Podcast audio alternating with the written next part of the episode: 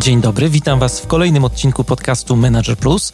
Przy mikrofonie Mariusz Hrabko, a to jest audycja o tym, jak zwinnie zarządzać sobą i biznesem. Jeżeli chcecie, żeby coś zmieniło się w Waszym życiu i czujecie potrzebę ciągłego szlifowania swoich umiejętności, zapraszam do słuchania moich audycji.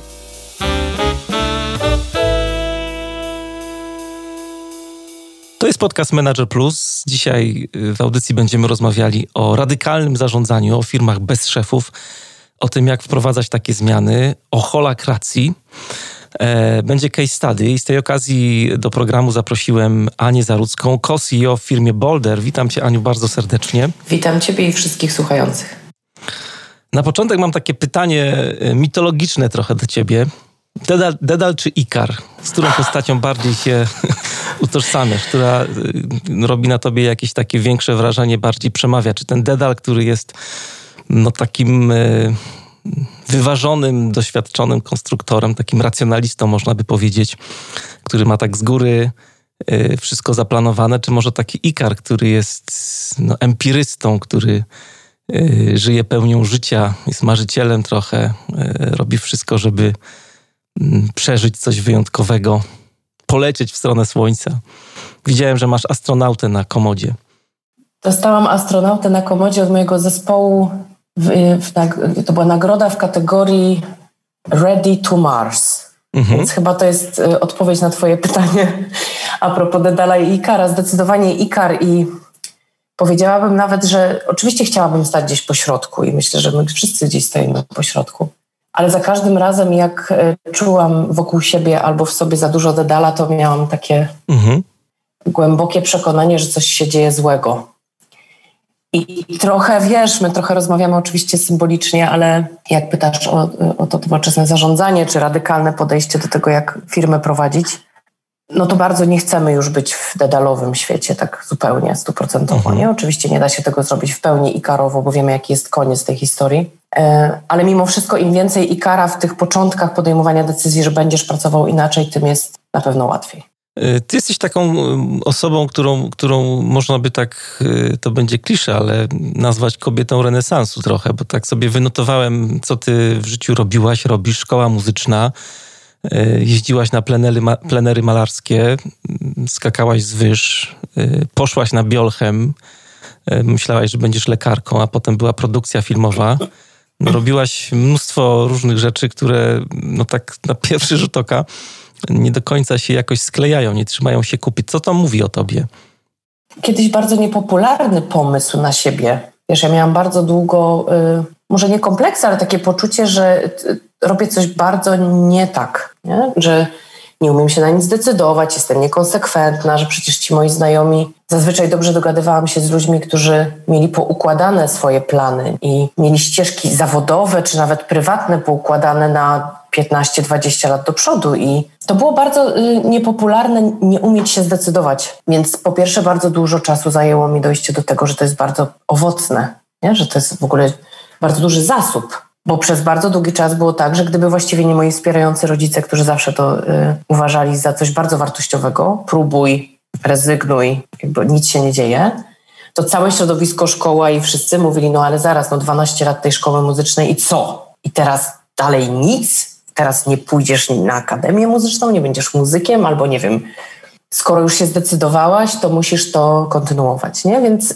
ten moment, kiedy ja dotarłam do tego, że to jest zasób, to był taki bardzo świadomy moment, y, już jak prowadziłam, powiedzmy, którąś ze swoich firm po kilku, powiedzmy, failach i nieudanych y, sytuacjach, jak już rzeczywiście zaczęłam widzieć, jak bardzo przy tym, co robię, pomaga mi interdyscyplinarność. I to były czasy, jak o interdyscyplinarności mówiło się dopiero tak, wiesz, raczkowało to w kontekście zespołów agile'owych i mhm. scrumowych i dopiero wtedy zaczęliśmy rozmawiać o tym, że interdyscyplinarność w ogóle jako jako wartość ma znaczenie. I potem dopiero doszłam do tego, że ta wewnętrzna interdyscyplinarność też bardzo pomaga znaleźć się w świecie, który bardzo się y, zmienia i de facto przygotowaniem do, do korzystania z zasobów tego świata dzisiejszego i tego, żeby rzeczywiście umieć w nim funkcjonować, jest między innymi umiejętność pracy w zmienności. A bardzo musiałam się uczyć pracy w zmienności i tłumaczenia tego y, naokoło, dlaczego znowu zrezygnowałam z kolejnej rzeczy i dlaczego na przykład, nie wiem, po bardzo dużym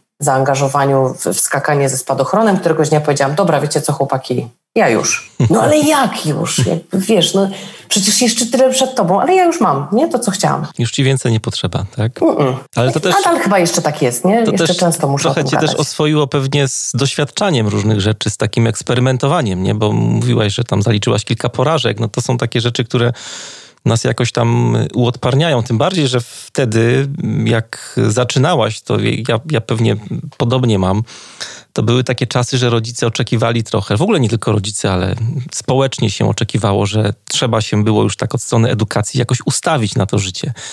Ja mam bardzo podobnie jak ty, bo y, ja w ogóle zrobiłem zwariowaną rzecz i wymyśliłem sobie, wtedy były takie czasy, że trzeba było sobie dobrze zaplanować zdawanie egzaminów na studia. Wymyśliłem, że będę się zajmował teatrem i zdawałem na teatrologię.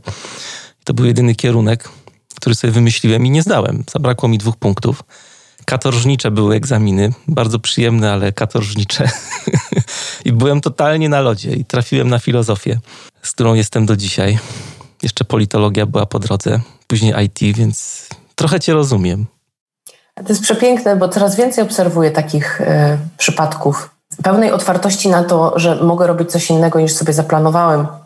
I bardzo uproszczę i będę generalizować, ale dużo łatwiej nam pracuje się w, e, powiedzmy, w, w zwinnym środowisku, w agile'u, czy korzystając, nie wiem, z Lean Startup, mhm. z ludźmi, którzy właśnie personalnie są na to gotowi.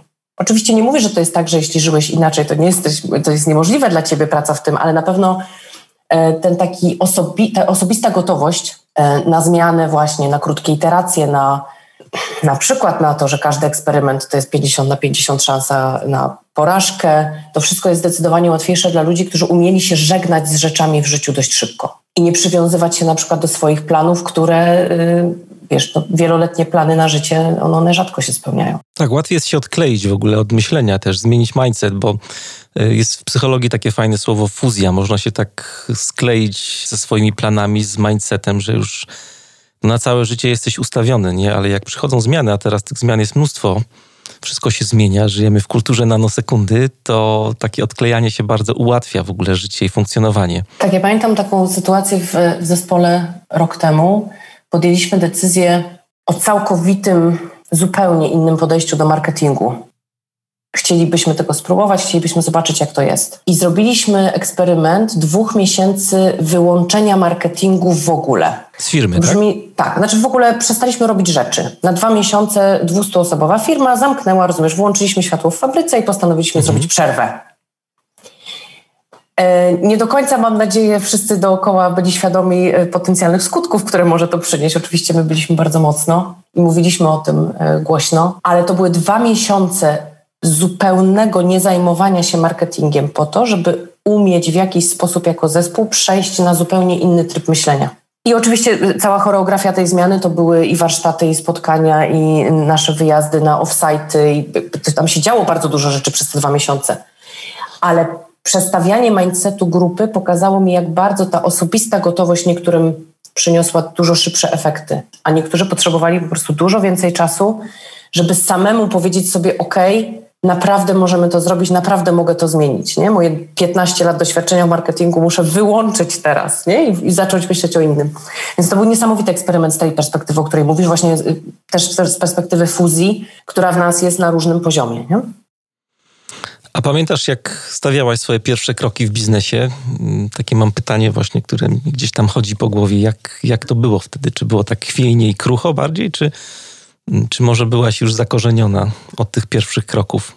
Ja mam w ogóle du dużą trudność w znalezieniu pierwszego punktu, kiedy jest pierwszy punktem, pierwszy mój punkt stawianych kroków w biznesie. Trochę brzmi jak taka, wiesz, stara baba, ale no trochę były inne czasy. No tak, mimo tak. Wszystko. Jestem świadomy bardzo. E przedsiębiorczość nie była w ogóle tematem, nas w ogóle ja nie umiałam nazwać, które moje cechy są nawet elementami przedsiębiorczości, które nie. W ogóle się nad tym człowiek nie zastanawiał.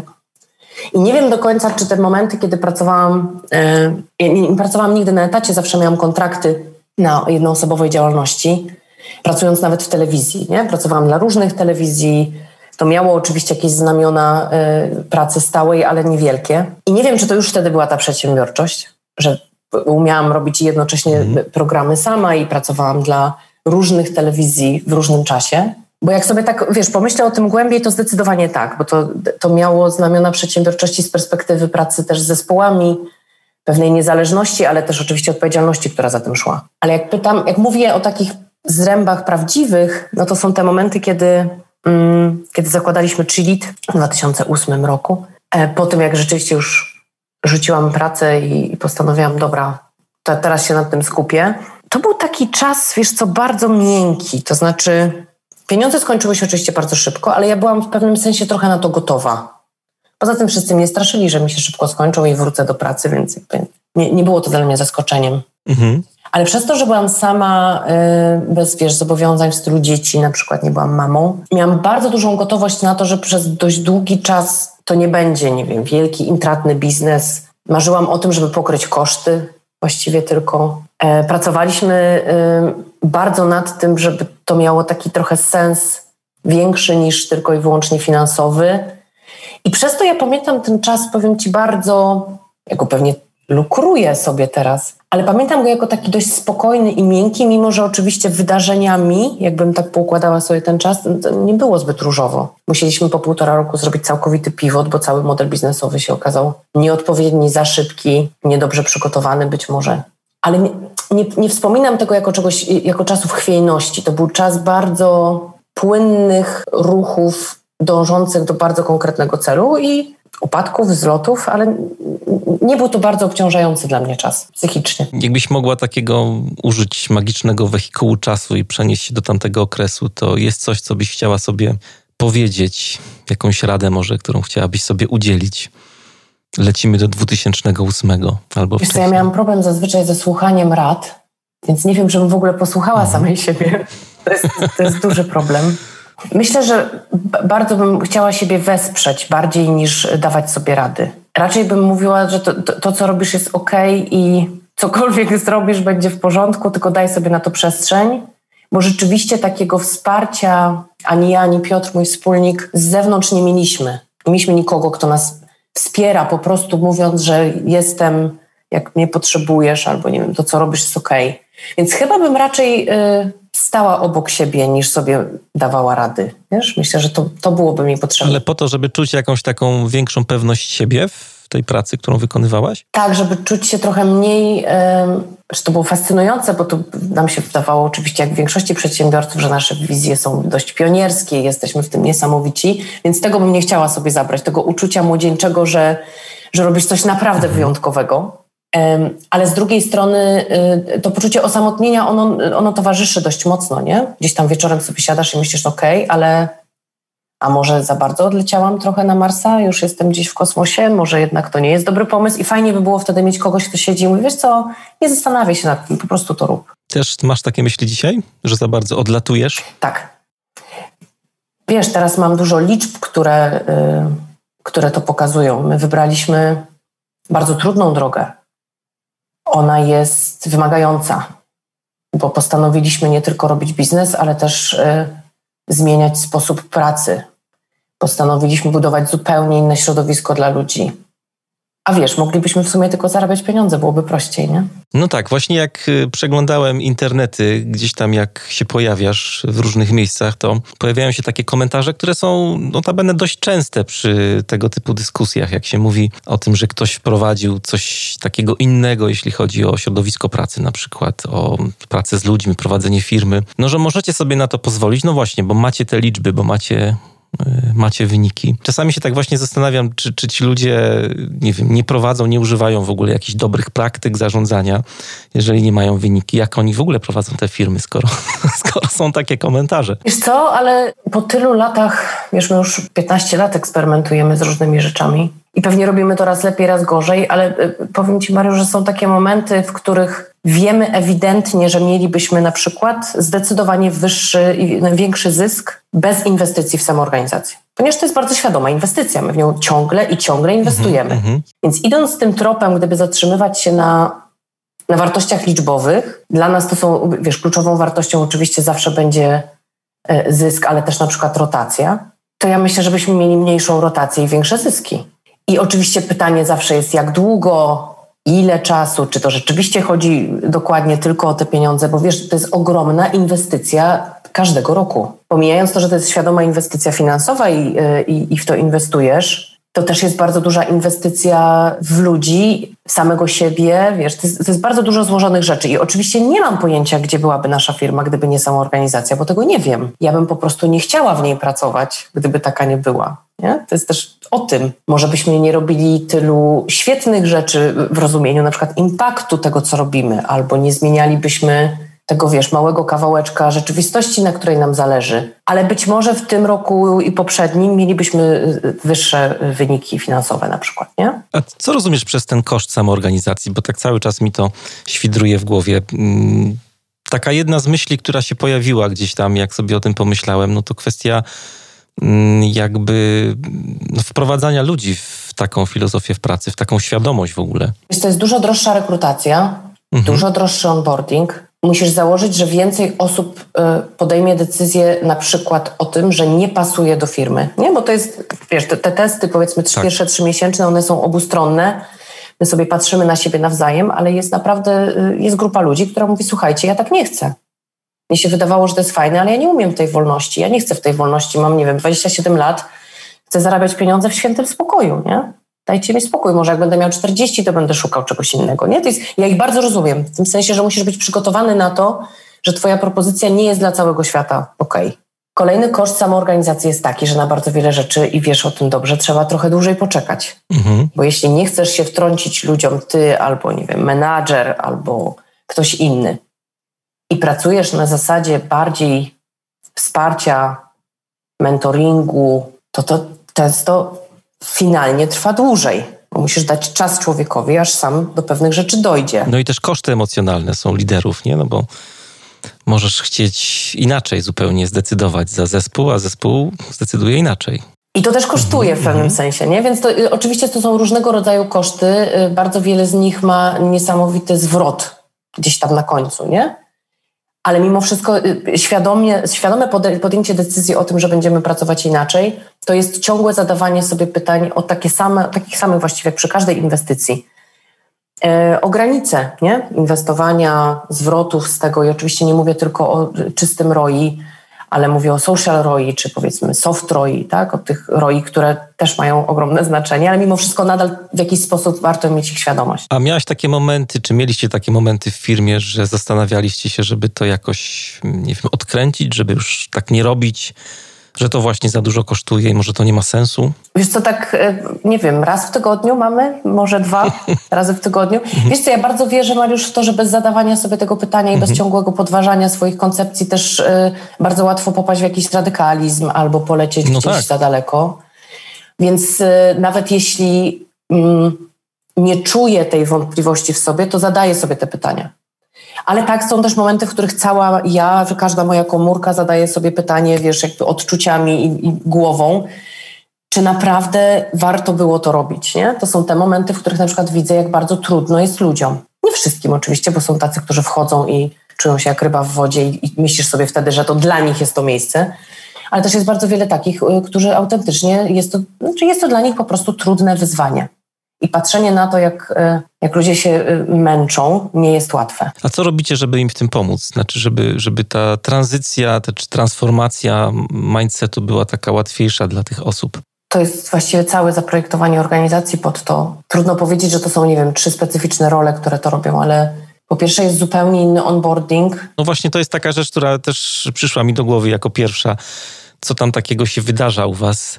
Żeby takich ludzi właśnie wrzucić na pokład, tak jakoś bezboleśnie, jeżeli jest to możliwe w ogóle? Bezboleśnie chyba się nie da, y, więc y, tak sobie myślę, trochę mówię za, y, za dziewczyny, które odpowiadają za tą koncepcję, ale tak jak ja ją rozumiem, to jest jak najszybsze doprowadzenie do styku z pełnią samoorganizacji. To znaczy wchodzisz do firmy i masz pierwsze trzy miesiące onboardingu w formie pełnej samoorganizacji swojego onboardingu. To znaczy ty właściwie decydujesz, jak on będzie wyglądał, Oczywiście masz ramy i masz zasady, to nie jest tak, że to jest wiesz, pełna mhm. wolność.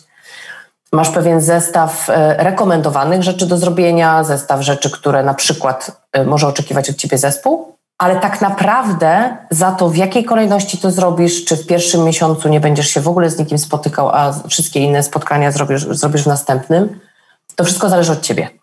I oczywiście nie, doskonale to rozumiesz, jak dynamika grupy wpływa na to i wiesz, ta grupa zawsze jest w miarę duża i ci ludzie ze sobą współpracują, w związku z tym rzadko się zdarza, że jest ktoś, kto postanawia zrobić coś kompletnie inaczej niż inni, no ale raczej jest to decyzja grupy, a nie decyzja kogoś, kto wymyślił onboarding.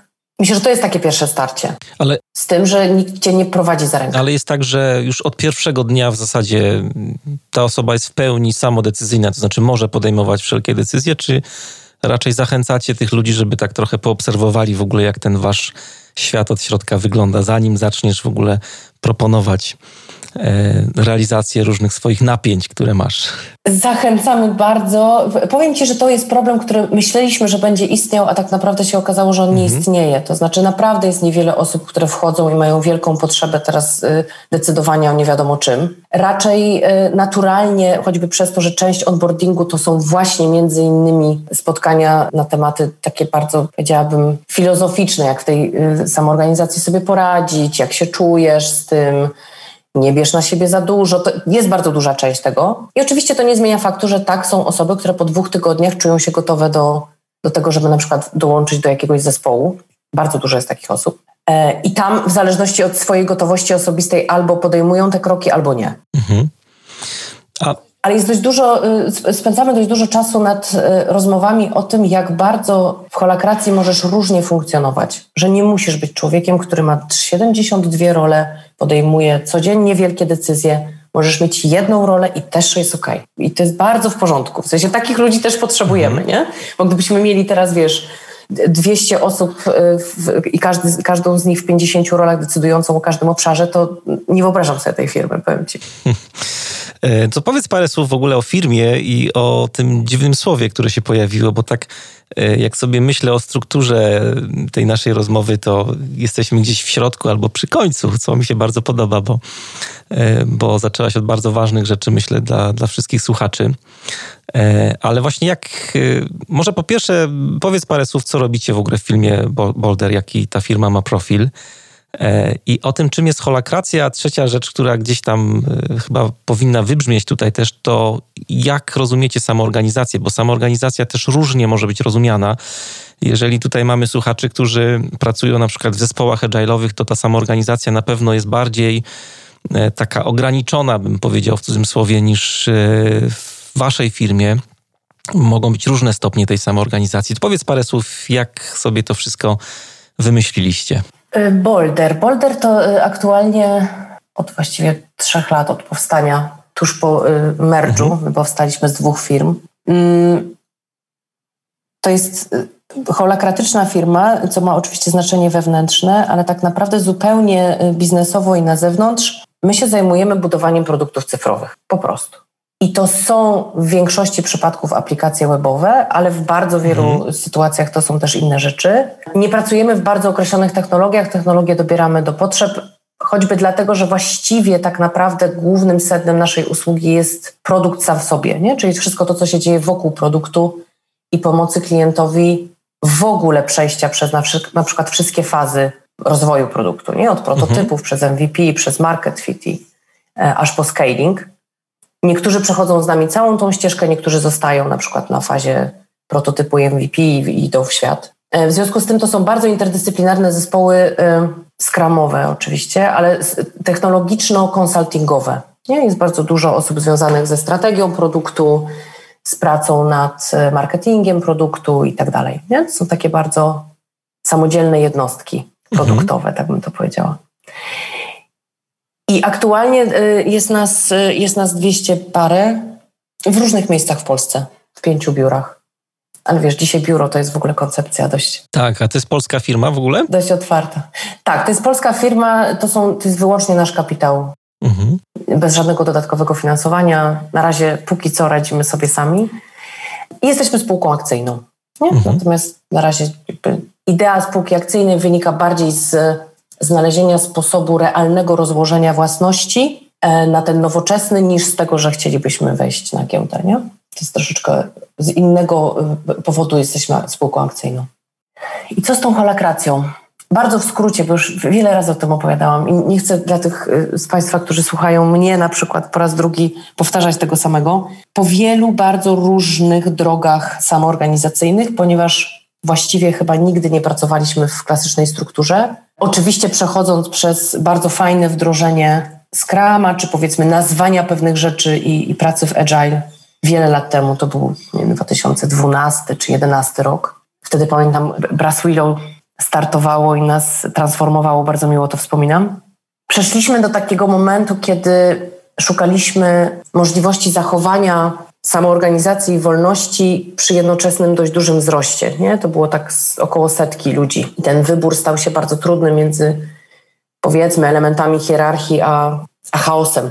I stąd holakracja, aczkolwiek podejrzewam, że y, pewnie mogłoby to być coś innego. Y, mimo tego po takim dość głębokim roku szukania holakracja stała się dla nas odpowiedzią na potrzebę pewnej struktury funkcjonowania organizacji, bo to jest framework, narzędzie, mhm. która może być nakładką na samoorganizację. Nie?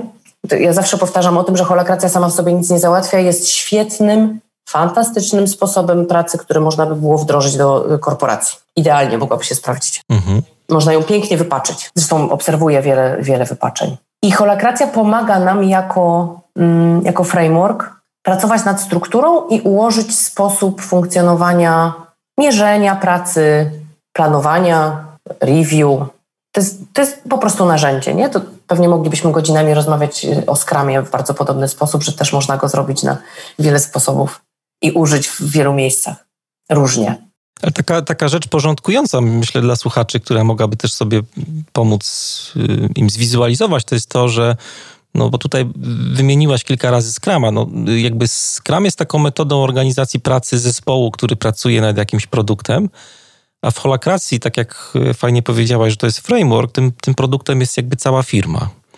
Jakby podobnie, podobnie się na to patrzy, też ten produkt się tak emergentnie rozwija, E, ten zespół, czyli cała firma może uczestniczyć w jego rozwoju, może go wymyślać, odkrywać w ogóle cel istnienia tego produktu, czyli całej organizacji. To jest trochę inny poziom, a też e, wybrzmiało z tego, co powiedziałaś, że jest to w pewnym sensie taki gotowiec, nie? bo można sobie jakby tą firmę E, budować tak empirycznie po swojemu. I czasami firmy, które zaczynają pracę, no wy też jesteście z tego, co słyszę, dobrym przykładem, że zaczęliście od skrama i, i od transformacji całej organizacji, ale w pewnym momencie no, pojawia się taka potrzeba, żeby nałożyć na to właśnie jakąś taką czapkę, jakiś taki system operacyjny, który będzie pasował do tej apki, jaką jest Scrum i wielu innych apek, które mamy w naszych firmach. I w tej holakracji y, pracujemy już więcej niż 3 lata. Oczywiście oficjalnie od podpisania konstytucji i zakończenia wszystkich e, szkoleń też wdrażaliśmy ją e, oczywiście z, z, z, ludźmi, którzy rzeczywiście się na niej znają. Nie, nie robiliśmy mhm. tego sami. Z e, firmą z Austrii, która nam pomagała w tej transformacji. Przy czym dodam bardzo mocno, że tak, holakracja zdecydowanie nie jest całym sposobem zarządzania, więc my w wielu innych miejscach po prostu czerpiemy dużo z, z podstaw e, myślenia agile. Też bardzo wiele oczywiście mamy elementów nienazwanych, które są związane z samoorganizacją i wszystkim tym, co wspiera zespoły w tym, żeby rzeczywiście były autonomiczne w decyzjach. I tutaj przechodzę właściwie do odpowiedzi na pytanie, czym jest dla mnie samoorganizacja. Nie chciałabym e, schodzić, wiesz, do, do teorii, aczkolwiek ja uwielbiam e, wracać do tego, że samoorganizacja istnieje wśród nas i, i nie jest nowym tworem kilku kosmitów, bo ona, wiesz, istnieje w przyrodzie, zresztą pewnie doskonale zdajesz sobie z tego sprawę w bardzo wielu miejscach. Tak.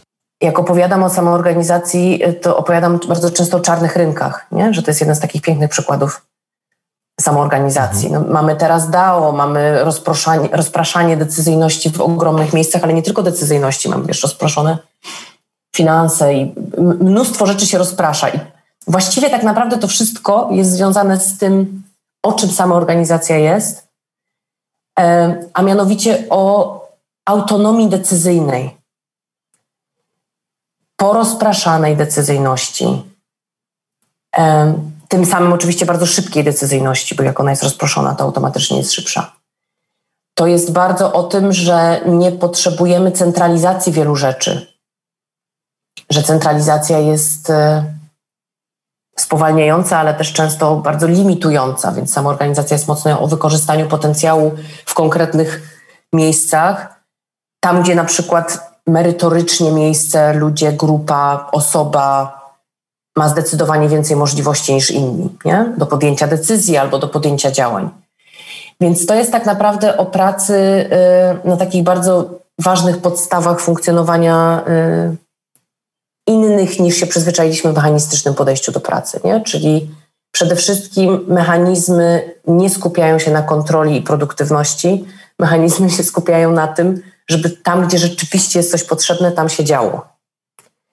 Na reagowaniu na ryzyko, a nie na, na budowywaniu się przeciwko niemu. To jest wszystko związane z tym, że tak naprawdę cały organizm, który się samoorganizuje, czyli firma, bardzo trudno jest zdefiniować w taki jednoznaczny sposób, wiesz, na drzewie od góry do dołu, nie? bo są zmieniające się obszary decyzyjne, bardzo interdyscyplinarne zespoły, tak bardzo w skrócie to jest firma, która potrafi pracować bez centralizacji władzy. Ale też nie jest to firma chyba, w której nie ma hierarchii, nie? To nie jest, bo jest, jest taki no, obiegowy mit, że jak mówimy o holakracji, to, to tam nie ma hierarchii. Ta hierarchia jest.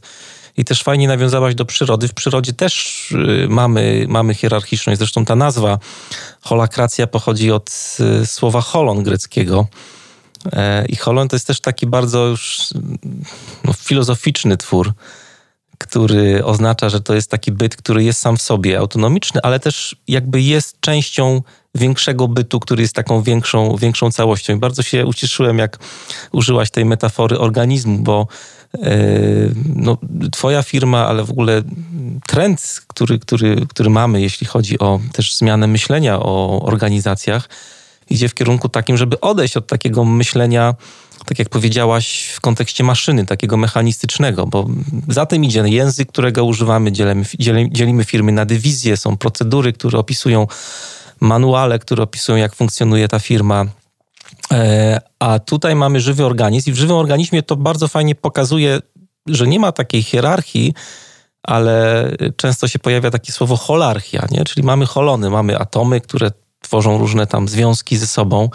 Później są cząsteczki, później mamy komórki, które razem też, jak są połączone, funkcjonalnie tworzą tkanki, później tkanki tworzą narządy, jest jakiś układ narządów, no i w końcu gdzieś tam mózg jest i ta całość, ten organizm, no to jest taka jedna duża firma i podobnie jest właśnie w firmach holokratycznych, nie? To, to jest taka, no nie do końca to jest brak hierarchii, nie? Tylko to jest taka, właśnie holarchia to jest fajne słowo, które tutaj pasuje. Tak, zdecydowanie walczymy z przekonaniem, że nie ma y, żadnej zależności, na przykład y, jeśli chodzi o decyzje, albo nie wiem, że jest pełen. Ja też się spotkałam z takimi opiniami, że to jest y, taka anarchia, nie? że przecież wszyscy mogą o wszystkim decydować. Oczywiście, że nie.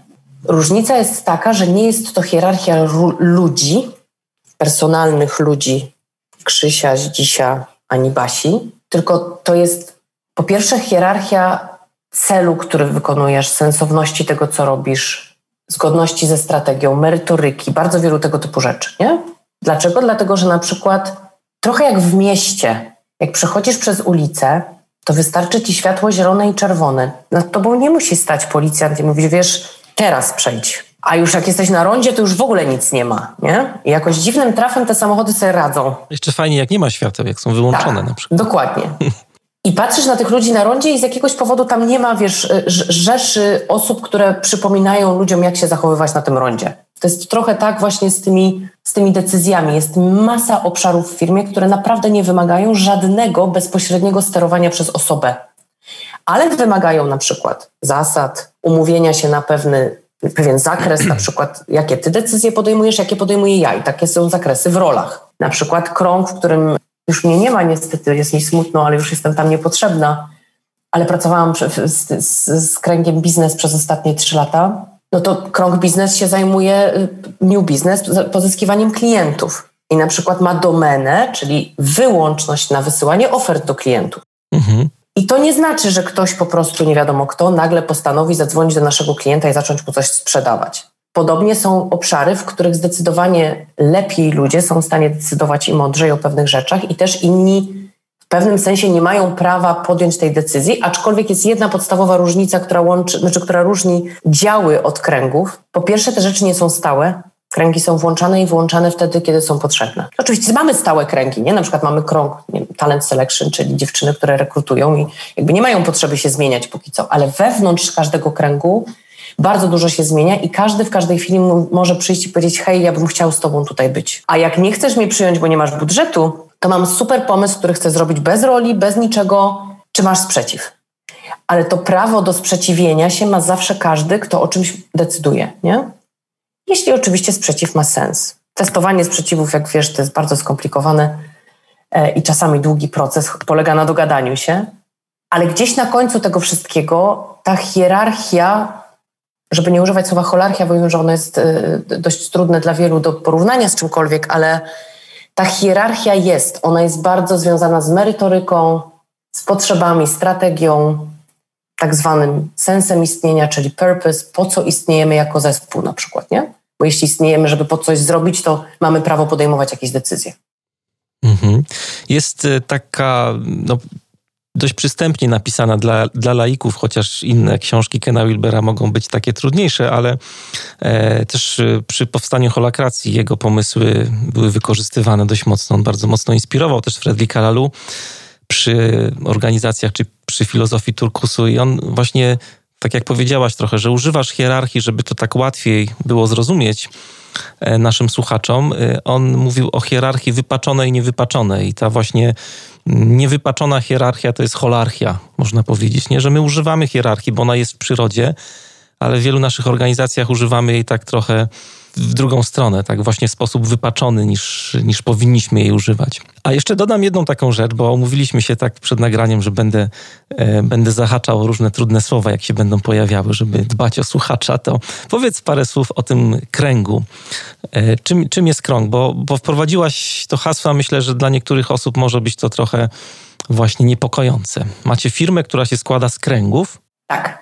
Mamy firmę, która się składa z kręgów. E, najprościej mówiąc, są to zespoły z konkretnym celem i podstawą do tego, żeby istnieć. I na tym, jakbyśmy się zatrzymali, to właściwie niczym się nie różni od, od całej reszty. To są te nasze holony, tak? Tak, to są nasze holony. Duża różnica jest taka, że rzeczywiście y, kręgi się tworzą, rozwiązują dość dynamicznie. Jak tracą sens swojego istnienia, to po prostu się rozwiązują. Albo ktoś przychodzi i mówi, słuchajcie, ja nie widzę sensu, żeby ten krąg istniał. A mogę być pracownikiem Boulder bez przynależności nie. do kręgu? Bo nawet jak jesteś w procesie onboardingu, należysz do kręgu onboarding. Dlaczego? Dlatego, że przynależność sama w sobie i nie tylko, ona jest kluczem Twojego bezpieczeństwa w ogóle w samoorganizacji. Po mhm. pierwsze przynależność, po drugie jakieś zasady, które funkcjonują w danym zespole. Zespołowość sama w sobie oczywiście, ale też to, że y, w ramach kręgu jesteś w stanie y, podejmować decyzje w jaśniejszy sposób. Nie masz swoją rolę, możesz sobie stworzyć nowe role. Staramy się robić wszystko, żeby ludzie nie byli y, bez poczucia tej przynależności. Oczywiście zdarzają się osoby, które wychodzą z jakiegoś kręgu i mamy nawet taki specjalny proces poszukiwania sobie ról w innych kręgach. Masz dwa miesiące, żeby znaleźć z sobie. biegasz po firmie? Tak, no, biegasz sobie trochę po firmie, oczywiście zdalnie teraz często. I szukasz sobie miejsca i patrzysz na inne kręgi. Oczywiście też są osoby, które są w wielu kręgach. Dwóch, trzech, nawet tacy są. Natomiast zawsze go masz, czyli zawsze gdzieś przynależysz. I taki krąg ma jakiegoś, nie wiem, lidera, szefa. I to jest ta, tak próbuję tak, to, przełożyć tak, tutaj, ze starego trochę. Tutaj przechodzimy do tych różnic, bo tutaj do tej pory właściwie to by się niczym nie różniło od, y, od zespołów czy działów. Różnica jest y, druga, poza tym, że krąg jest włączany, wyłączany i może się zmieniać, y, jest taka, że w kręgu każdym holakratycznym funkcjonuje bardzo rozłożony management, nie?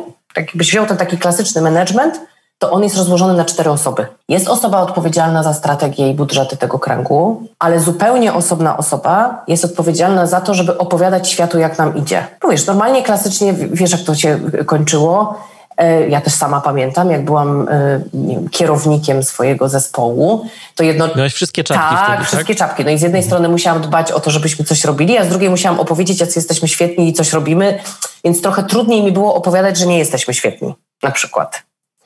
A tutaj mamy zupełnie osobne osoby do tego. Dodatkową osobą jest facylitator. Tutaj w holakracji ma ogromne znaczenie to, że to nie jest tylko osoba prowadząca spotkania. To jest w ogóle osoba, która ma dość dużo możliwości na przykład y, podjęcia, y, zatrzymania jakiejś decyzji albo y, podjęcia na przykład decyzji samodzielnej, że ktoś łamie holakrację nie? i że coś, co robi, jest niezgodne z holakracją. I dodatkowo czwarta osoba to jest osoba w roli sekretarza, który też w wypaczonym oczywiście świecie byłby tylko skrybą, ale to też jest bardzo mocno rola, w jaki sposób ten zespół będzie pracował. To jest trochę taki procesowy człowiek też, bo od niego zależy, jakie będziemy mieli spotkania, jak często, czy może nie potrzebujemy jakichś mhm. specyficznych mhm. spotkań. Do tej pory też menadżerowie o tym decydowali zazwyczaj, nie? No, albo oczywiście ktoś w zespole. Scrum Master y, to jest taki, z mojej perspektywy oczywiście bardzo upraszczam, sekretarz w zespole skramowym i facylitator. Natomiast w holakracji to jest też bardzo specyficzna i trudna rola. I te cztery osoby to jest podstawowy skład każdego kręgu. Mhm. A cała reszta to są role. Te role są, o których teraz powiedziałaś, te cztery główne y, związane z kręgiem, one są wybierane, jest jakaś elekcja, czy macie jakiś inny pomysł na to, żeby, to, żeby te role obsadzać właśnie, które są w danym kręgu? Staramy się trzymać konstytucji bardzo, y, bo widzę w tym bardzo duży sens akurat w kontekście ról bardzo. I tutaj... A czym jest konstytucja? Konstytucja.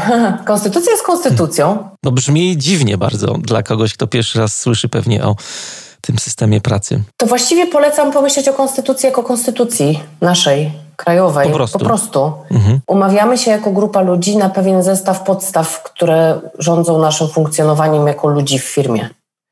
I oczywiście konstytucja holakratyczna jest zdecydowanie bardziej głęboka niż nasza. Nasza jest pokrywająca, oczywiście ta krajowa, pokrywająca bardzo szerokie tematy i ogromne tematy.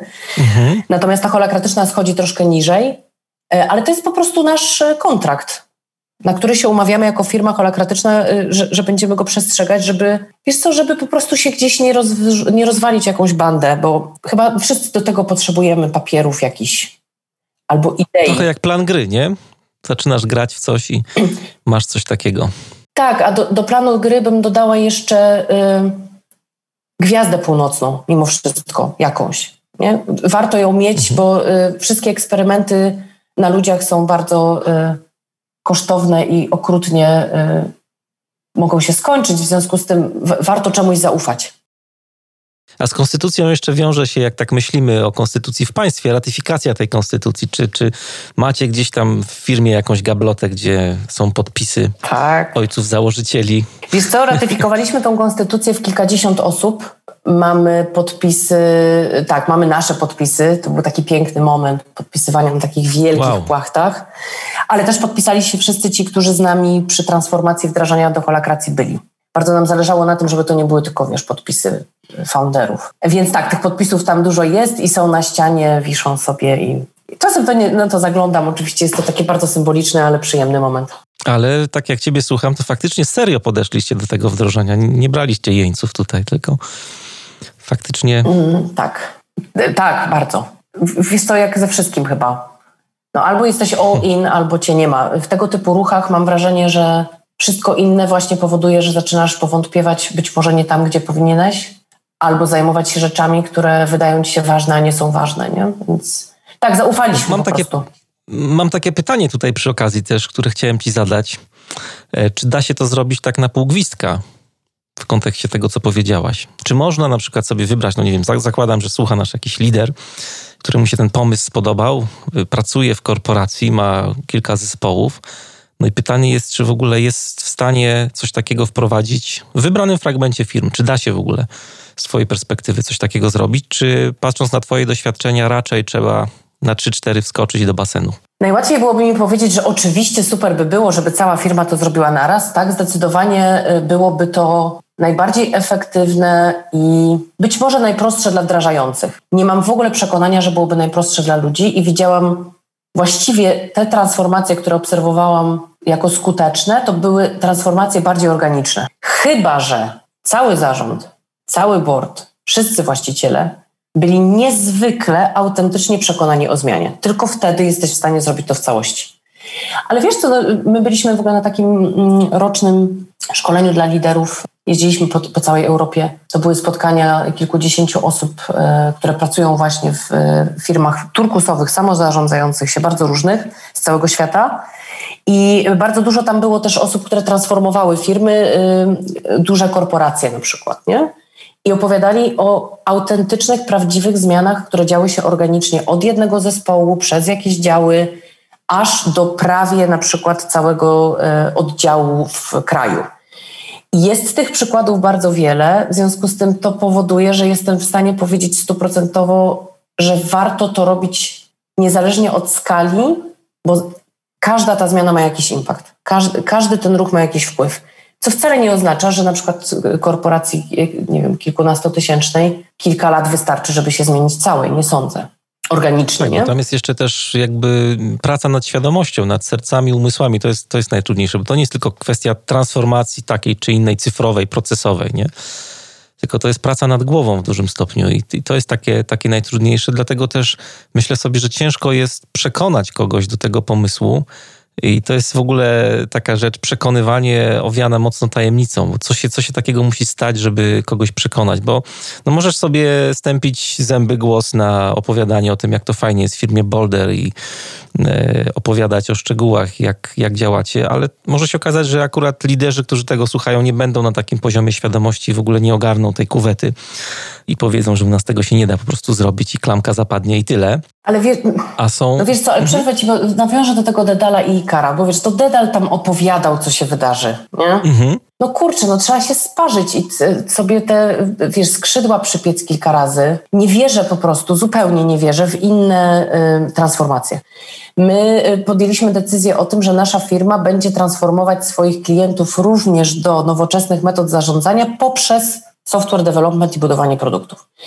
I to jest ta dodatkowa część misji Boulder, którą, którą Boulder niesie, bo dopiero po dwóch, trzech, czterech, pięciu miesiącach pracy z klientami zaczyna być jakakolwiek podstawa do tego, żebyśmy w ogóle porozmawiali o tym, dlaczego chcielibyśmy na przykład zacząć pracować e, z ich zespołami agile'owymi troszeczkę bardziej nad ich samoorganizacją. Albo wiesz, to, to trwa, to trwa latami. Mamy takiego niemieckiego klienta, z którym pracujemy już piąty rok i tą transformację taką bardziej związaną z, mindsetem, kulturą, ale też sposobem budowania mhm. zespołów, pracą z ludźmi, zaczęliśmy po dwóch latach dopiero. Bo dopiero wtedy była przestrzeń w ogóle do tej dyskusji, nie? A mieliście takie sytuacje, że były jakieś takie naciski z zewnątrz? E, na przykład ktoś nie chciał z wami pracować, bo jesteście firmą holakratyczną, albo chciał rozmawiać z kimś, kto jest jakoś odpowiednio, to często się zdarza, umocowany w hierarchicznym systemie władzy, albo nie wiem, chciał, myślę tutaj o dostawcach na przykład różnych, albo przy pracy z dostawcami. Ja miałem takie sytuacje przy akurat firmach agile'owych, że zdarzały się takie momenty, że ktoś jak słyszał dostawca, że firma chce pracować w sposób zwinny, to się wycofywa automatycznie z tego pomysłu.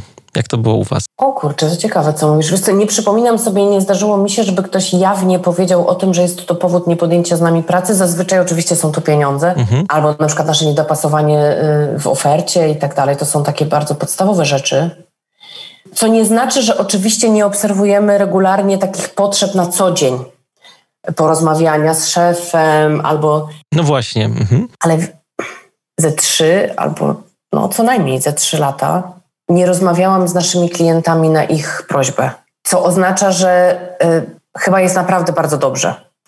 Nie przypominam sobie, żeby przyszedł ktoś i powiedział: Słuchaj, wiesz co, bo oni chcą gadać y, z CEO, co zdarzało się bardzo często kiedyś. Co nie znaczy, że z klientami nie rozmawiamy i staramy się gdzieś tam blisko przy nich być często, ale zupełnie nie w tej roli, y, o której myślimy, nie? A wiesz, paradoks jest jeszcze do tego taki, że my mamy y, ogromny procent przychodu z Arabii Saudyjskiej i, i krajów arabskich i tam to uproszczenie byłoby takie, że bardzo będą chcieli pracować y, tylko i wyłącznie hierarchicznie, co pewnie oczywiście się odbywa gdzieś na jakichś poziomach pomiędzy zespołami wewnętrznymi klienta i tak dalej.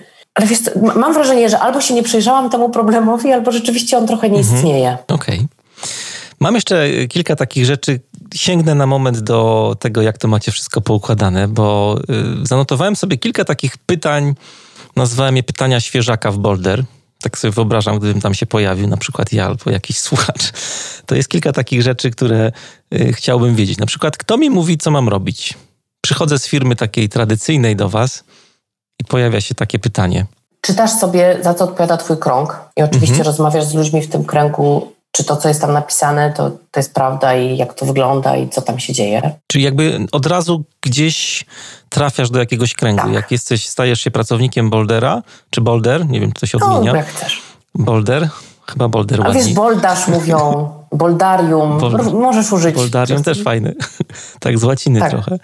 E, czyli jak przyjmujecie kogoś do pracy, to automatycznie ten ktoś trafia do jakiegoś kręgu, jakby tak, od razu, tak? Tak. I wiesz bardzo jasno, z czym to się wiąże, bo oczywiście zupełnie inaczej wygląda rzeczywistość y, wiem, software dewelopera czy designera w zespole skramowym. Tam trafiasz bardzo jasno do, y, właściwie tak naprawdę do dev tak. teamu. Po prostu mhm. jesteś członkiem zespołu deweloperskiego, w związku z tym to, co masz robić, wynika czysto i tylko i wyłącznie z backlogu i tego, jak funkcjonujesz w produkcie. No ale na przykład marketingowcem jestem i zatrudniliście tak. marketingowca do firmy. To trafiasz do kręgu i zdecydowanie wiesz, co ten krąg ma robić. Potem dostajesz mhm. propozycję najczęściej od lead linka, czyli osoby odpowiedzialnej za strategię i budżet, propozycje ról, w których możesz pracować. I ten startowy moment to jest najczęściej tak, że człowiek. A leadling to jest ktoś, kto tak, y, bo też się ta rola chyba po raz pierwszy pojawiła teraz, jak mówisz, ktoś, kto y, obsadza ten krąg, zasiedla go w jakiś sposób? Tak, to jest osoba, która, jedna z tej czwórki, która odpowiada za, y, za to, żeby odpowiednie role realizowały strategię. Co wcale nie znaczy, że jedyny je tworzy. Kręgu. Tak, strategię kręgu. Czyli mhm. tak naprawdę w tym bazowym momencie mówi, no dobrze, żeby robić marketing, potrzebujemy marketera, content writera i kogoś jeszcze, nie? I to jest ten startowy moment. Dostajesz dość jasną informację, jaka rola jest od ciebie oczekiwana, rola jest opisana. To było moje drugie pytanie, jak dostaje swoją rolę? Czyli lead link, ten, kto tam zasiedla ten krąg rolami,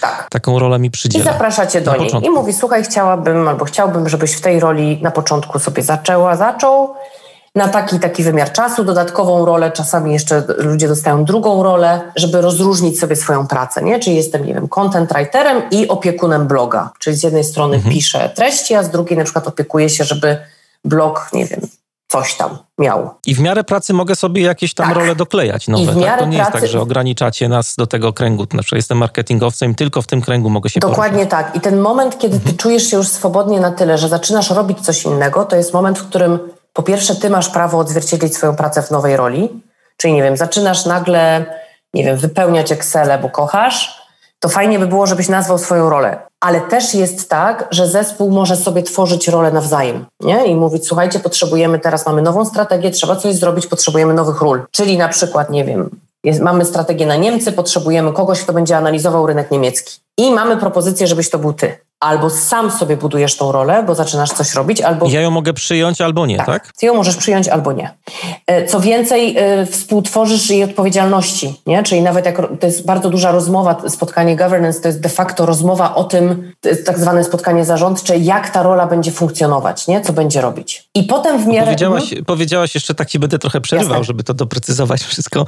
Powiedziałaś tutaj wcześniej, tak jak wyłapałem, powiedziałeś, że rola ma cel, mówiłaś o y, domenie roli i teraz się pojawiła odpowiedzialność. Tak. To są takie trzy elementy, które tworzą rolę. Tak. tak? Aczkolwiek nie muszą, nie musisz mieć domeny, nie? Bardzo, mhm. U nas akurat bardzo niewiele ról ma domenę. Bardzo specyficzne role mają domeny. Na przykład, nie wiem, związane z czyli, wynagrodzeniami, czyli tak, czy z klientami. Jak już się czepiliśmy tego marketera, jestem marketingowcem, to mogę sobie wyobrazić, że celem tej roli, no gdybym, gdybym pracował w takim kręgu i miał taką rolę, Teraz gaduję oczywiście, ale na przykład robienie jakiegoś szumu na temat y, działalności firmy Boulder i, i, wszystkich usług, które ta firma świadczy, nie? To by był mój cel? Na przykład, wiesz co, mhm. byłby cel, y, aczkolwiek ta gradacja ról jest troszeczkę niższa, y, bo na przykład y, w naszych zespołach marketingowych, teraz otworzyłam i patrzę sobie na to, co się dzieje, jest zespół na, na przykład, Tak, marketing development to jest zespół, który rozwija, rozwijamy na maksa to, co działa w kontekście kanałów generowania leadów. Nie? Mhm. I to jest odpowiedzialność kręgu.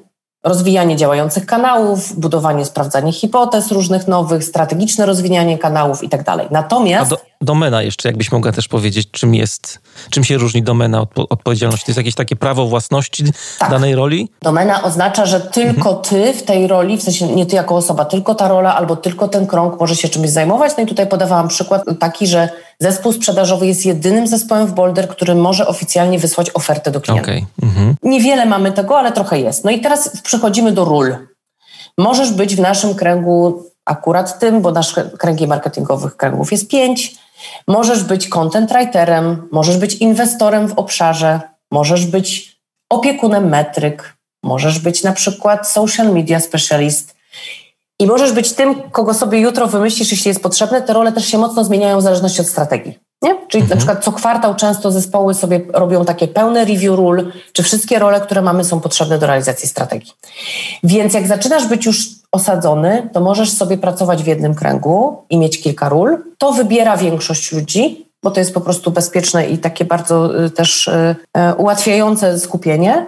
No a możesz być w kilku kręgach na przykład, nie? E, ja jestem w, aktualnie w trzech kręgach i mam w nich rolę, w zależności od tego, gdzie jestem potrzebna i jak potrzebna, to sobie rozkładam te role. Nie? I oczywiście kręgi też mi mówią, cześć y, Zaru, jesteś tu potrzebna i potrzebujemy cię w takiej roli, czy ją przyjmiesz. To też tak działa, nie? Myślę, że dla osób, które nas teraz słuchają, to tak dziwnie może wszystko brzmieć, bo tutaj wszystko jest takie jakby, no nie chcę powiedzieć płynne, bo jest to wszystko poukładane bardzo fajnie, ale możemy sobie doklejać rolę, możemy zmieniać jakby zakres tej roli, możemy rozszerzać odpowiedzialności będące w tej roli.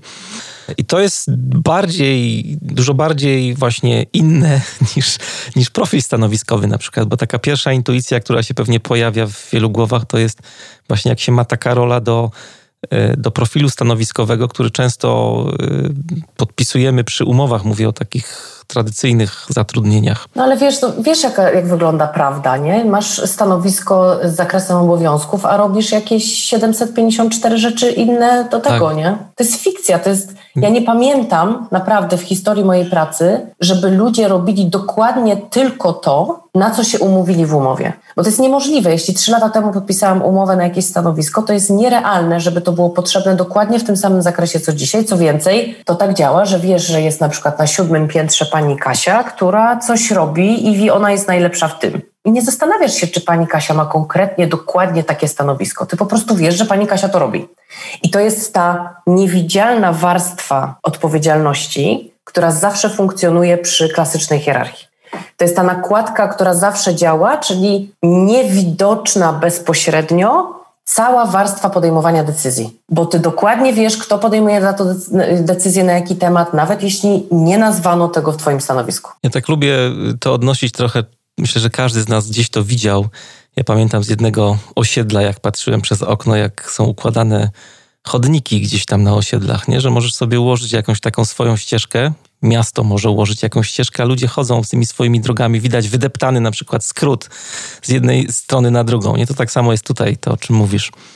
Zupełnie. Z, bardzo ładne, nie słyszałam tego porównania, ale to jest dokładnie tak, nie? że holakratyczna struktura odzwierciedla realia. I to nie znaczy, że to się zmienia, bo jak wiesz, to bardzo wiele osób przyszło do Boulder rok temu na przykład i zaczęło pracę w roli, nie wiem, Java developer i do dzisiaj jest w roli Java developer jak chcieli, to sobie eksperymentowali. Na przykład bardzo dużo osób sobie y, chce się rozwijać, na przykład nie wiem, być facylitatorem, sekretarzem, albo na przykład zaczyna zajmować się czymś bardzo specyficznym w swoim zespole, co lubi, ale też jest bardzo dużo takich osób, które naprawdę zostają w rolach, po które przyszli, nie? I może ona się troszkę zmieniła, zakres obowiązków się trochę zmienił, bo się zmienił na przykład, nie wiem, koncept tego kręgu, albo zmienił się produkt, przez co to się troszkę zmienia.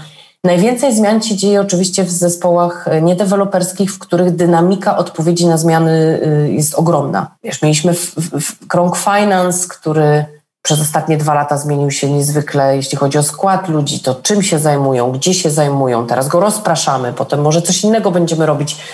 Więc rzeczywiście najbardziej to czuć w tych miejscach, gdzie, gdzie zajmujemy się jakby faktycznie przygotowaniem wszystkiego dookoła poza budową produktu, bo budowa produktu ma swoje zupełnie inne framework, które wystarczają. Pokazałaś bardzo fajnie też, e, jak ta sama organizacja u Was działa i pokazałaś też, jak jest ona stopniowalna czy stopniowana, no bo mamy zespoły agile'owe, gdzie jest sama organizacja, tak często już mm, rozumiemy w granicach zespołu, w granicach iteracji, a tutaj w waszej firmie ta sama organizacja jest rozumiana bardzo szeroko, bo w zasadzie każdy pracownik może zgłosić mm, jakiś no, nie wiem, problem albo jakiś pomysł na, na zmianę i ta zmiana może być przeprocesowana.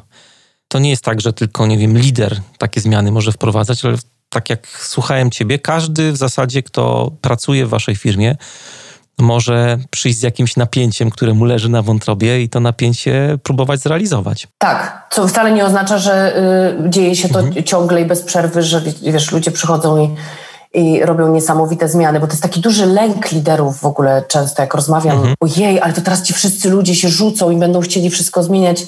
Ludzie są mądrzy i mają swój zdrowy rozsądek, to raz, tak? Jeśli nie czują ogromnej potrzeby zmiany, to naprawdę nie będą kopać się teraz z, ze zmianami, których naprawdę nie potrzebują.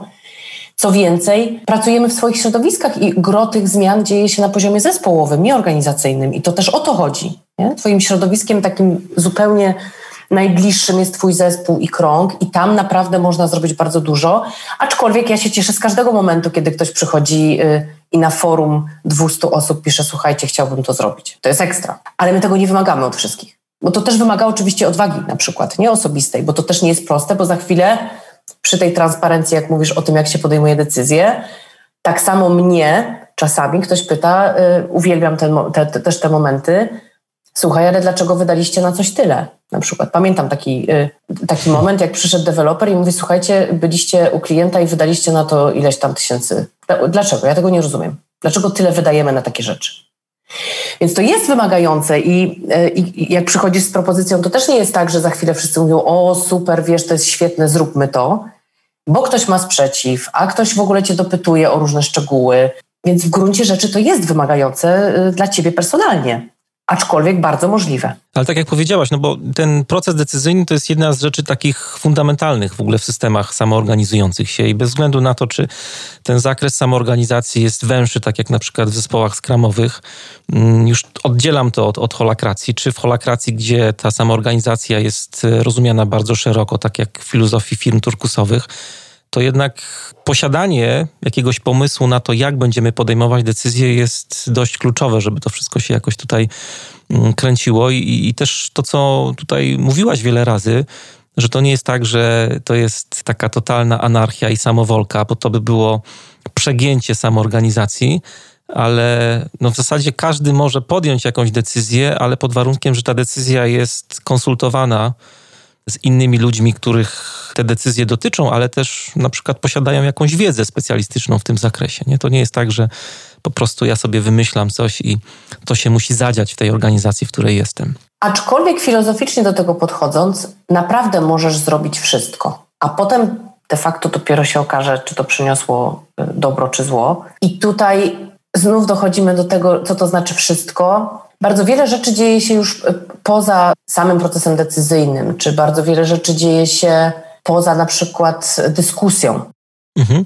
I co A... wtedy tak naprawdę to jest zestaw zasad. Nie? Na przykład mamy zespoły, które mają nieograniczone urlopy, ale zasada firmowa jest taka, że żeby być zespołem, który ma nieograniczone urlopy, czyli możesz wziąć urlopu ile chcesz, kiedy chcesz i nie musisz się nikomu tłumaczyć poza twoim zespołem, Mhm.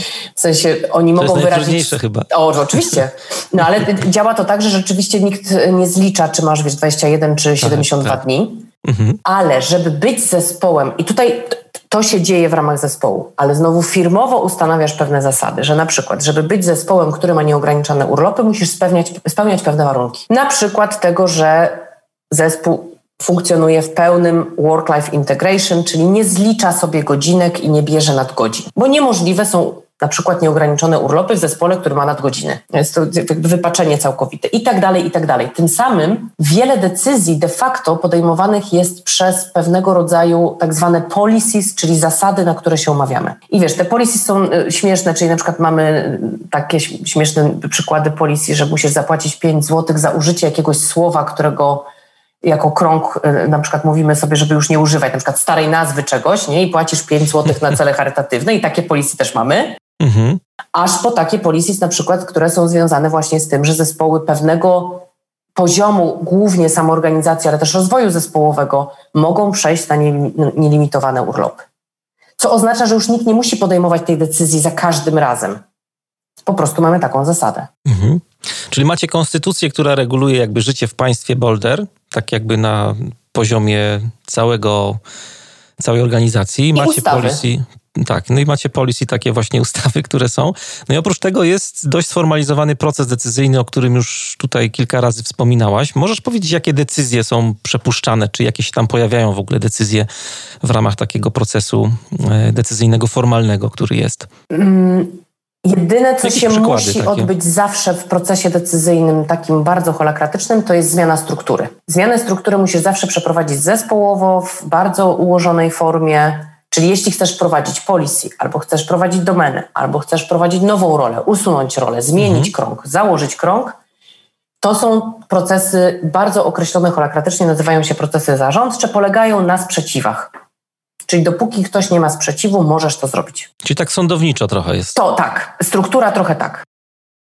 Mhm. Natomiast jest masa rzeczy, które się dzieją oczywiście bez żadnych specyficznych procesów i na przykład dzieją się, nie wiem, votingiem, głosowaniem. I tutaj już bardzo często decyduje facylitator, nie? Nie wiem, gdzie pójdziemy, gdzie pojedziemy na nasz wyjazd, albo czy będziemy lecieć samolotem, czy pociągiem. To są wszystko takie rzeczy, które zespoły sobie ewidentnie są w stanie podjąć decyzję większościowo. Ale jest też masa rzeczy, która jest związana z pracą bezpośrednią i z decyzjami, na przykład w naszym przypadku naszego kręgu, powyżej e, tysiąca złotych. Na przykład mamy taką zasadę, że jak chcesz wydać pieniądze powyżej tysiąca, to musisz mieć zgodę i tutaj zależy albo jakiejś roli, albo zespołu, bardzo różnie w zespołach. Właściwie większość decyzji związanych ze zmianą strategii, działaniem w strategii, to są decyzje też podejmowane przez brak sprzeciwu, ale dużo też jest takich momentów, kiedy podejmujemy decyzje, yy, nienawidzę go, ale czasami się przydaje, konsensusem. Też znam takie momenty. Więc powiedziałabym tak, my używamy bardzo różnych sposobów podejmowania decyzji i zespołowych, i osobistych, bo możesz też podjąć decyzję w roli jak masz rolę marketera, sam możesz podjąć decyzję, że puścisz sobie e-booka na stronie. Nie musisz nikogo pytać. Mhm. Na, a cała reszta to już są tak naprawdę. Czyli to, to wszystko, co nie wykracza jakby poza moją domenę i zakres odpowiedzialności, to ja mogę tutaj w zasadzie wszystko, mówiąc. Tak. Tu możesz wszystko, co tak? więcej, bez roli też możesz bardzo dużo zrobić. I tutaj wchodzimy w drugi obszar, y, który jest bardzo istotny w holakracji, którego holakracja nie załatwia. To są dobre praktyki. I tutaj są dobre praktyki zespołowe, na przykład takie, że są zespoły, które się umówiły, że coś będą robić w parach. Są zespoły, dla których pewne decyzje są bardziej newralgiczne i chcą, żeby korzystać z, y, na przykład z procesu mentoringowego. I tutaj bym powiedziała, że zestaw dobrych praktyk jest prawie tak samo silny jak zestaw zasad, bo w gruncie rzeczy możesz podjąć bardzo, bardzo, bardzo wiele decyzji sam. Z doświadczenia mam jedno, jeden wniosek. Ludzie naprawdę wolą pogadać z kimś, zanim podejmą decyzję. To jest naprawdę naturalna nasza potrzeba, żeby trochę poczuć się bezpieczniej. Więc nie trzeba im nakładać tysięcy zasad podejmowania decyzji, żeby naprawdę sięgali na przykład po e, jakiś proces doradczy albo innych ludzi. I to są już takie dobre praktyki, które się dzieją pomiędzy e, albo właściwie poza holakracją samą w sobie, nie? Bo poza swoją rolą też możesz podjąć jakieś decyzje, Najwyżej ktoś ci powie, hej, hej, podjąłeś decyzję w mojej roli, nie zgadzam się na to. Ale jakbyś przyszedł do mnie i powiedział, wiesz, powiesiłem wczoraj cztery billboardy na ulicy e, Słowackiego e, reklamujące nas, to bym ci powiedziała, no a w jakiej roli? No bez roli, wiesz, zrobiłem to tak, po prostu miałem taką wenę. No a ile wydałeś? No mniej niż tysiąc, no to okej. Okay. A jak więcej, to niestety, sorry stary, ale złamałeś mhm. nasze zasady. A jak jest e, z taką, z taką drugą rzeczą, która się pojawia w systemach samoorganizacyjnych i jest dość istotna też do rozpykania, mówiąc kolokwialnie, konflikty? Czy, czy macie jakieś takie zasady rozwiązywania konfliktów, czy jak jest jakiś problem, to nie wiem, on trafia od razu do ciebie, jak jest jakaś taka bardziej trudna sytuacja, gdzie są zagrożone relacje, czy może jest to jakoś pomyślane inaczej w Waszym przypadku? Nie mamy żadnego wiem, centralnego jednego sposobu. No ewidentnie są role związane z. Mm, w ogóle istnienie tych ról jest związane między innymi z odpowiedzialnością za to, żeby takie konflikty zauważać i w jakiś sposób pomagać je rozwiązywać. Mhm. No i oczywiście y, zacznę od, od tych ról, które są w zespołach deweloperskich. Tam jest trochę prościej ale też y, różne zespoły niedeweloperskie sobie takie role ustanawiają. Bardzo często sięgamy w konfliktach, które są y, głębokie i dla nas niezrozumiałe po zewnętrznych konsultantów. To wynika z tego, że mamy dość mocno systemowe myślenie i wiemy, że jak jesteśmy sami w środku systemu, to bardzo trudno jest rozwiązywać problemy. Czyli spoza firmy. Tak, spoza firmy. Y, mhm. Do bardzo takich na przykład złożonych problemów albo konfliktów powtarzających się czy nawracających. Są też osoby w firmie, które y, są w rolach, to się nazywa na przykład people support, e, które mhm. pomagają z zewnątrz na przykład moderować rozmowy albo właśnie mediować w tematach konfliktowych.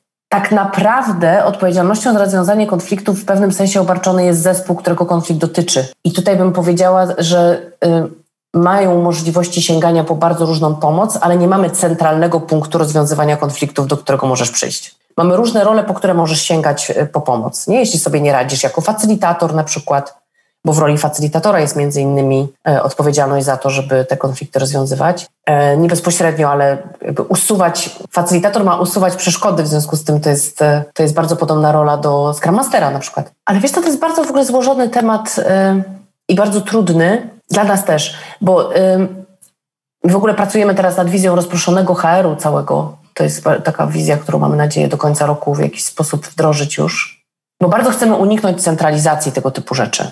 A z drugiej strony na pewno są miejsca, teraz tak sobie o tym myślę, w których e, jest trudniej sięgnąć po pomoc. Mimo, że ta pomoc jest, nie? I że możesz po nią sięgnąć. Więc to bardzo ciekawe Czasami temat. to też wynika z, z, różnych, z różnych też y, struktur organizacyjnych, nie? No bo tutaj u was jest trochę inaczej. Ja pamiętam taką sytuację, ja sam byłem Scrum Masterem przez jakiś czas, dawno temu i miałem taką dość trudną relację, też cały zespół miał trudną relację z product ownerem, z właścicielem produktu. E, I to była oddzielna grupa, która zatrudniała product ownerów w organizacji i no, wyczerpaliśmy wszystkie środki już na poziomie zespołu. Już wiedzieliśmy mieliśmy temat głęboko przepracowany, że się nic nie da zrobić. No i musiałem eskalować ten konflikt wyżej.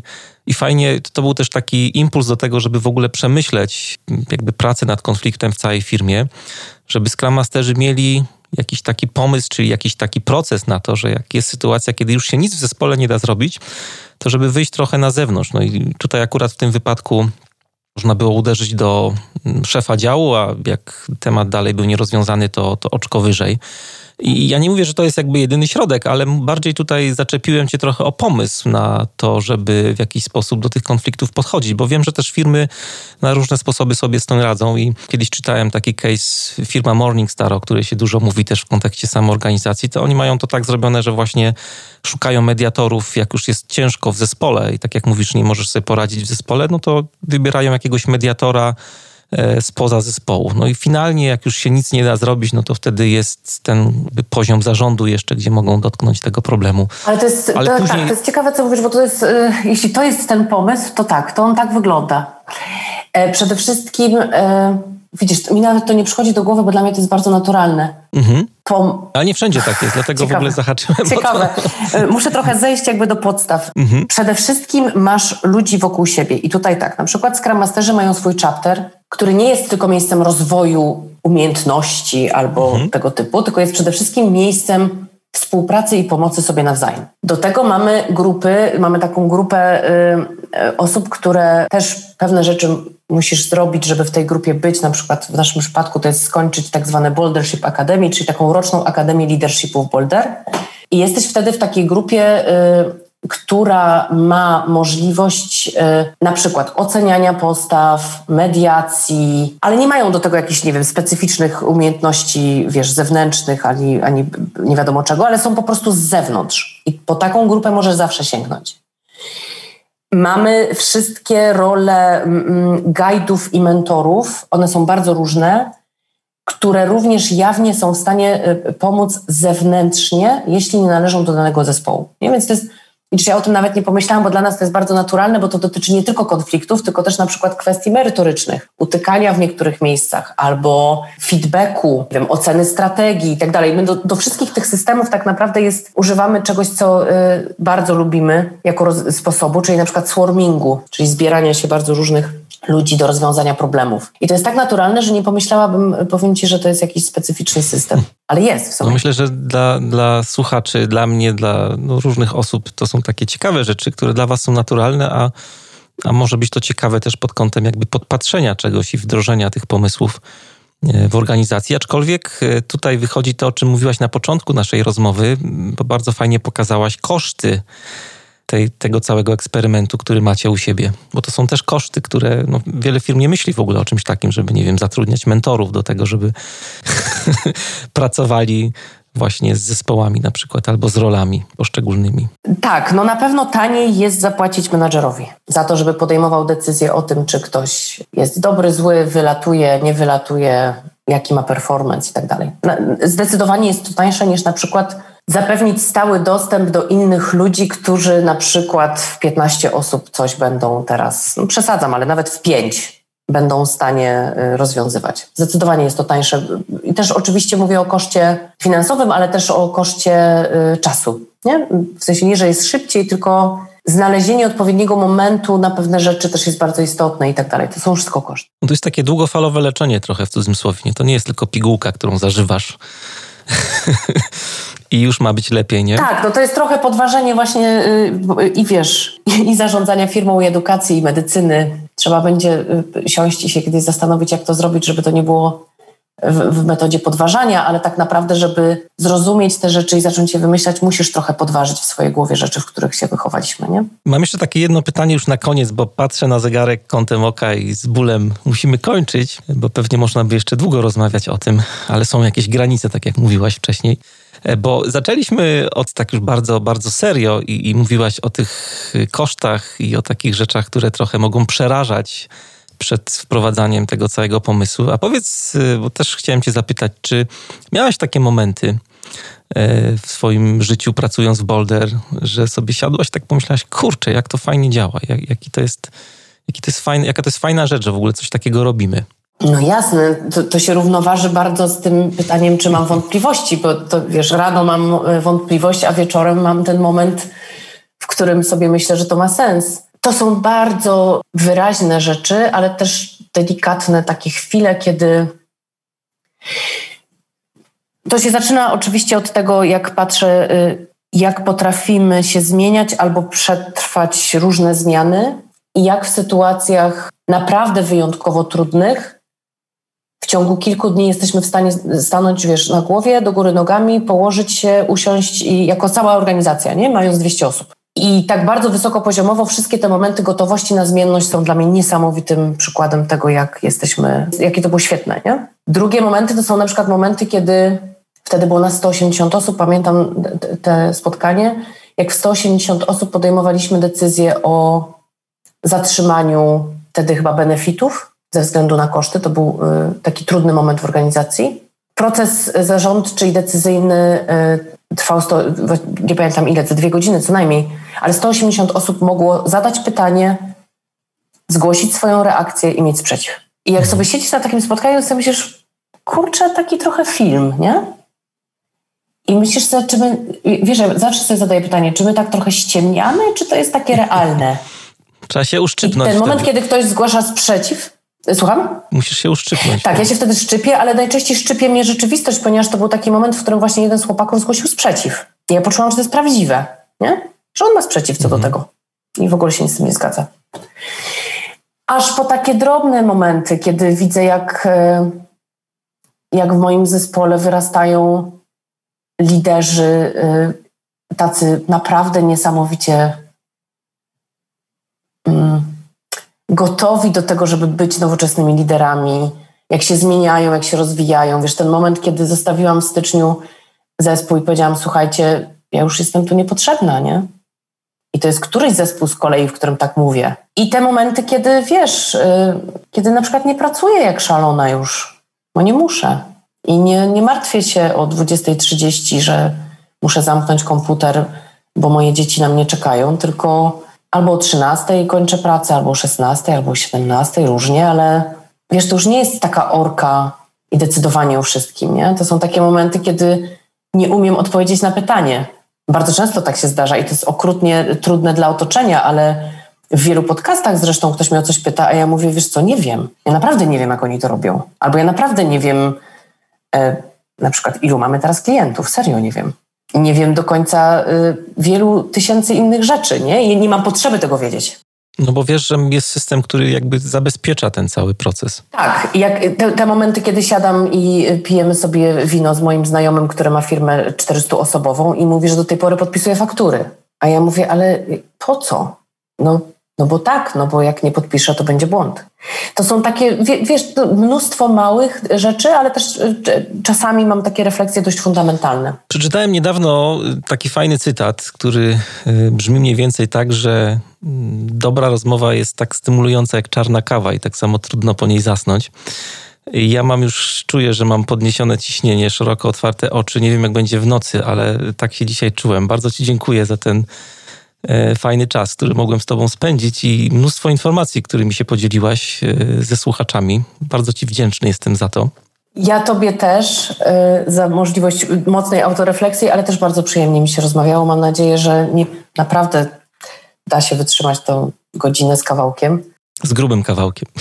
Tak, właśnie patrzę, do, udaję, że nie widzę tych, tych liczb. Bardzo dziękuję. To był bardzo przyjemny czas. To jest podcast Manager Plus. Dzisiaj moim i waszym gościem była Anna Zarudzka, co-CEO w firmie Boulder. Aniu, jeszcze raz ogromne dzięki za rozmowę. Dziękuję i pozdrawiam wszystkich. Bardzo dziękuję, że zostałeś do końca, że wytrzymałeś. Rozmowa była dość intensywna, ale myślę, że mocno e, otwierająca głowę i pokazująca mm, zupełnie inny kontekst e, w przywództwie, w zarządzaniu, w prowadzeniu organizacji. Mam nadzieję, że wyszedłeś z tej rozmowy mocno zainspirowany. A na koniec mam jeszcze jedno ogłoszenie. Myślę, że w drugiej połowie lutego pojawi się e, kurs online'owy, nad którym intensywnie pracuję. W tym momencie trwają nagrania. To będzie kurs, który ma tytuł taki roboczy Znajdź swoją północ techniki pracy z wartościami dla zwinnych liderów. E, od długiego czasu chciałem się zmierzyć z tym tematem i chciałem przygotować jakiś taki faktycznie solidny zestaw narzędzi, który pomógłby zwinnym liderom pracować nad swoimi wartościami. Ten kurs będzie trwał tylko 5 dni. E, każdy dzień jest poświęcony jakiemuś innemu zagadnieniu związanymi, związanemu z wartościami. Zaczniemy sobie od pracy nad e, takiej bardzo podstawowej, nad definiowaniem swoich wartości. Rozróżnimy wartości od celów, e, połączymy cele z wartościami. I końcówka mm, tego kursu to będzie przejście z poziomu takiego indywidualnego na pracę nad wartościami w zespołach projektowych. To jest duża rzecz. Trwają nagrania. Wspólnie z Olą przygotowaliśmy bardzo fajny content. E, jestem przekonany, że efekty tej wspólnej pracy będą naprawdę e, znakomite. W ogóle cały ten rok który jest przed nami, postanowiłem poświęcić na pracę nad rozwojem własnych online'owych produktów. To się wiąże z tym, że systematycznie od kilku miesięcy odmawiam e, wchodzenia w różne projekty takie zewnętrzne.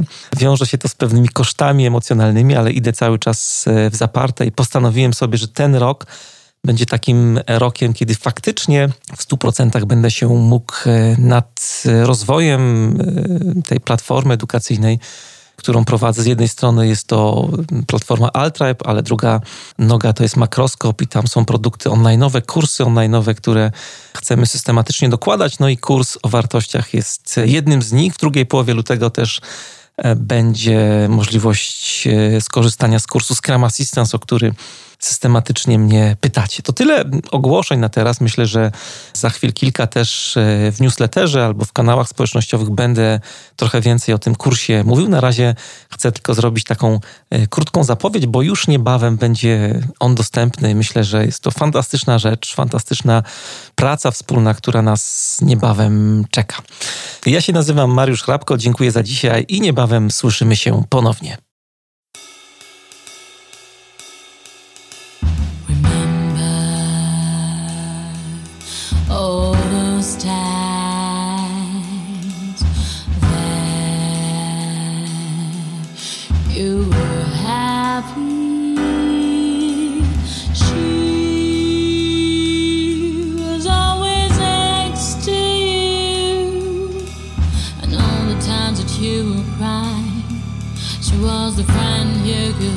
Hold on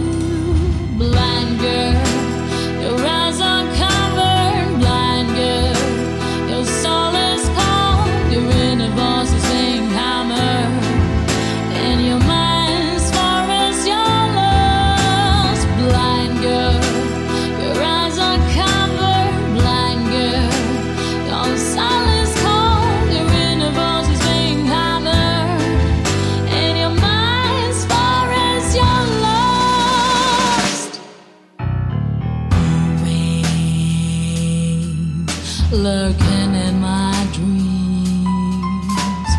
You're the bad witch that wants to eat.